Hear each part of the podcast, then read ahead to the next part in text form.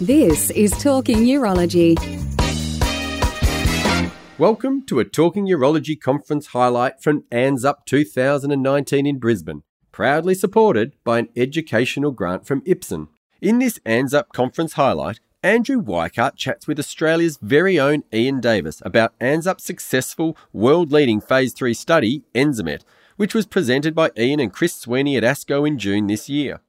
Ian outlines ENZAMET for men with newly diagnosed metastatic hormone naive prostate cancer and how it differs from the other trials involving second line anti androgens in this space. Most interestingly, this was the first study in these men to combine second line anti androgens with upfront docetaxel. Ian also discusses how you might decide between the myriad treatment options that have now shown effect in the upfront hormone naive metastatic setting. I'm Andrew Weickhardt, medical oncologist, and I'm here with the chair of ANZUP, Ian Davis, to discuss the exciting recent study led by ANZUP, ENZAMET. Thanks for joining us, Ian. Thanks, Andrew. Great to be here. So, can you summarize ENZAMET and the main takeaway points that we need to know about? Yeah, it's been an exciting year. So, here we are in July 2019 at the ANZUP annual scientific meeting. And most of our activity this year at ANZUP's actually been sort of overshadowed by the success that we've had with the ENZAMET clinical trial. So, put briefly, ENZAMET was a clinical trial involving men with metastatic hormone sensitive prostate cancer. So, men whose prostate cancer has spread, but they've not yet had hormonal therapy for this cancer. And the standard of care in this situation is to use testosterone suppression with or without a standard anti androgen drug added to that. We asked the question whether addition of another drug, enzalutamide, in this situation might actually improve outcomes for these men. We know that enzalutamide is valuable much later in the disease course when men have castrate resistant prostate cancer, but this study was about bringing it earlier, as we have done with other medications like docetaxel chemotherapy, to see if we could improve overall survival. And there are a range of other endpoints as well. So, what were the main findings of the study that led to so much press and coverage recently? So, we completed recruitment to this study in March 2017 and put on over 1,100 patients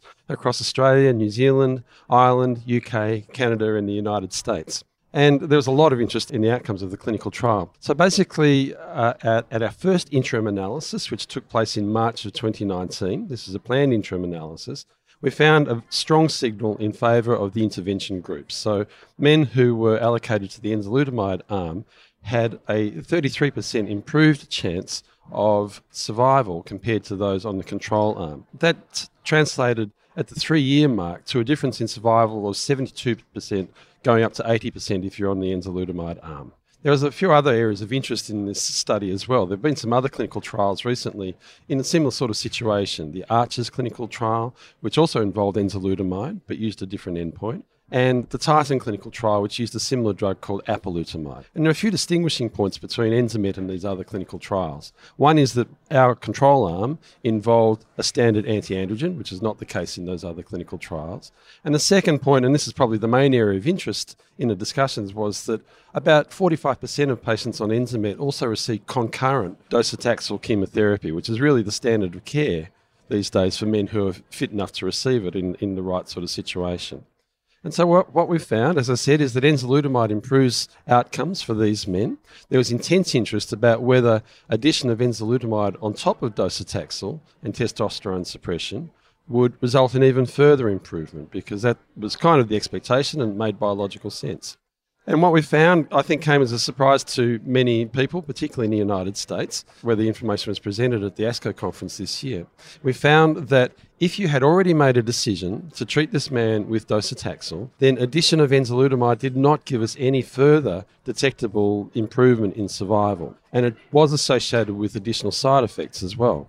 Now, there were some suggestions of activity. So we looked at other measures, such as how long it took for the PSA to start rising again, or other measures of clinical progression. And in that situation, there was a clear indication that addition of enzalutamide to docetaxel plus testosterone suppression gave us further benefit, but that has not yet translated into a survival benefit. So the clear message out of all of this was enzalutamide is now another option in this setting in parts of the world where it's available, and that's not the case yet in Australia. And secondly, that we should not just get ahead of the evidence and assume that combining everything together is going to be any better, because it might not be any better. We might actually be doing a disservice to some of our patients by worsening their side effects. Can I ask you that point about the combination of docetaxel and enzalutamide and the lack of overall survival seen in that presentation that was given at ASCO and in the publication. Is it possible to say that there will not ever be an overall survival difference, or is it too premature to know whether the curves separate? So we've been a victim of our success here in some ways. So this is our first interim analysis. This is after half of the survival events had happened that we had initially planned. And so it's early. Our median follow up is 34 months. That's longer than the other studies, but it's still relatively short. And there are a lot of men on this clinical trial who continue on treatment who are doing very well. Over 60% of men on the enzalutamide arm continue on that treatment. That means that there's been no reason to stop. They haven't had any clinical progression yet that's resulted in a decision to take them off. So it's still early days, and the men who have relapsed and died on the clinical trial were the ones who are most likely to do worse, obviously, because that's what's happened in a relatively short period of time. So there's another group of men with very responsive disease, and we haven't seen the readout from those men yet. So it is still possible that this benefit that we're seeing in progression free survival might eventually translate into an overall survival benefit as well, but we'd have to see if that's going to offset the additional toxicity that we're seeing. So, talking about toxicity and side effects, what does a clinician need to know about enzalutamide when it's used in the hormone sensitive setting rather than the castrate resistant setting? Is there a difference and what was seen in the trial? Really, overall, we didn't see any unexpected side effects with the use of enzalutamide added to testosterone suppression. It's a drug that's been around for a long time. We're very familiar with it in the castrate resistant setting. Very similar safety signal in this clinical trial. What we did see was that when it was combined with docetaxel, we saw worsening of the toxicities associated with enzalutamide, but also the worsening of some of the docetaxel toxicities. And there's no clear explanation for that at this point. So, in talking about the side effects, there was some data about fatigue and seizures. Were they out of keeping with what's seen in the castrate setting, or is it about the same frequency? Probably about the same setting. We can't do a head-to-head comparison. Yeah. Obviously, different compar- different populations, but we do know that fatigue is a very important side effect. It's often underreported in clinical trials, which report grade three fatigue, which is very severe, and often don't report grade 2 fatigue, which to the patients is also quite severe. So we did report that, and I think that's an important outcome from this. Seizures happen rarely with enzalutamide, about 1%. We didn't see any increase in the incidence of seizures. So, in evaluating how to incorporate this sort of data into our clinical practice, one thing that is important these days is the patient's perspective and collecting quality of life data. Has that been published yet? No, it hasn't been, and that's our next big job. So we're actually just doing the analysis pretty much as we speak now, and we're planning to present that information later this year, but that information is not available yet. So, since the publication, there's been a lot of discussion in different forums about the trial and its implications for clinical practice. What are some of the ways that you've seen the trial misinterpreted?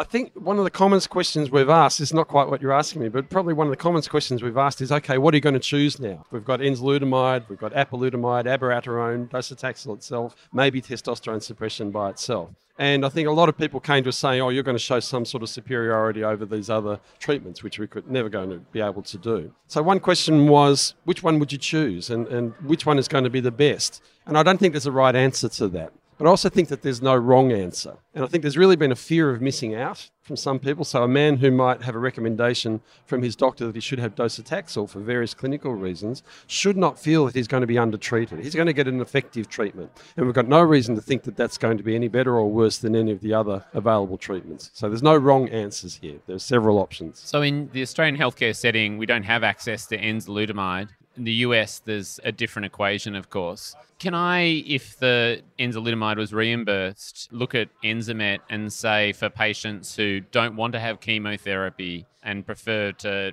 do better than standard ADT, if they're given enzalutamide, they'll have an equivalent outcome to men who receive docetaxel to spare them the side effects of chemotherapy? Is there any way to compare those two outcomes in Enzamet? I guess we can say in our control arm, who did receive docetaxel, that performed similarly to other clinical trials like CHAARTED, where docetaxel was the experimental arm. So we know that enzalutamide compared to ADT alone, testosterone suppression alone, is superior. We don't have that sort of direct comparison there. So I think there'll be patient specific reasons why you might choose one agent over another.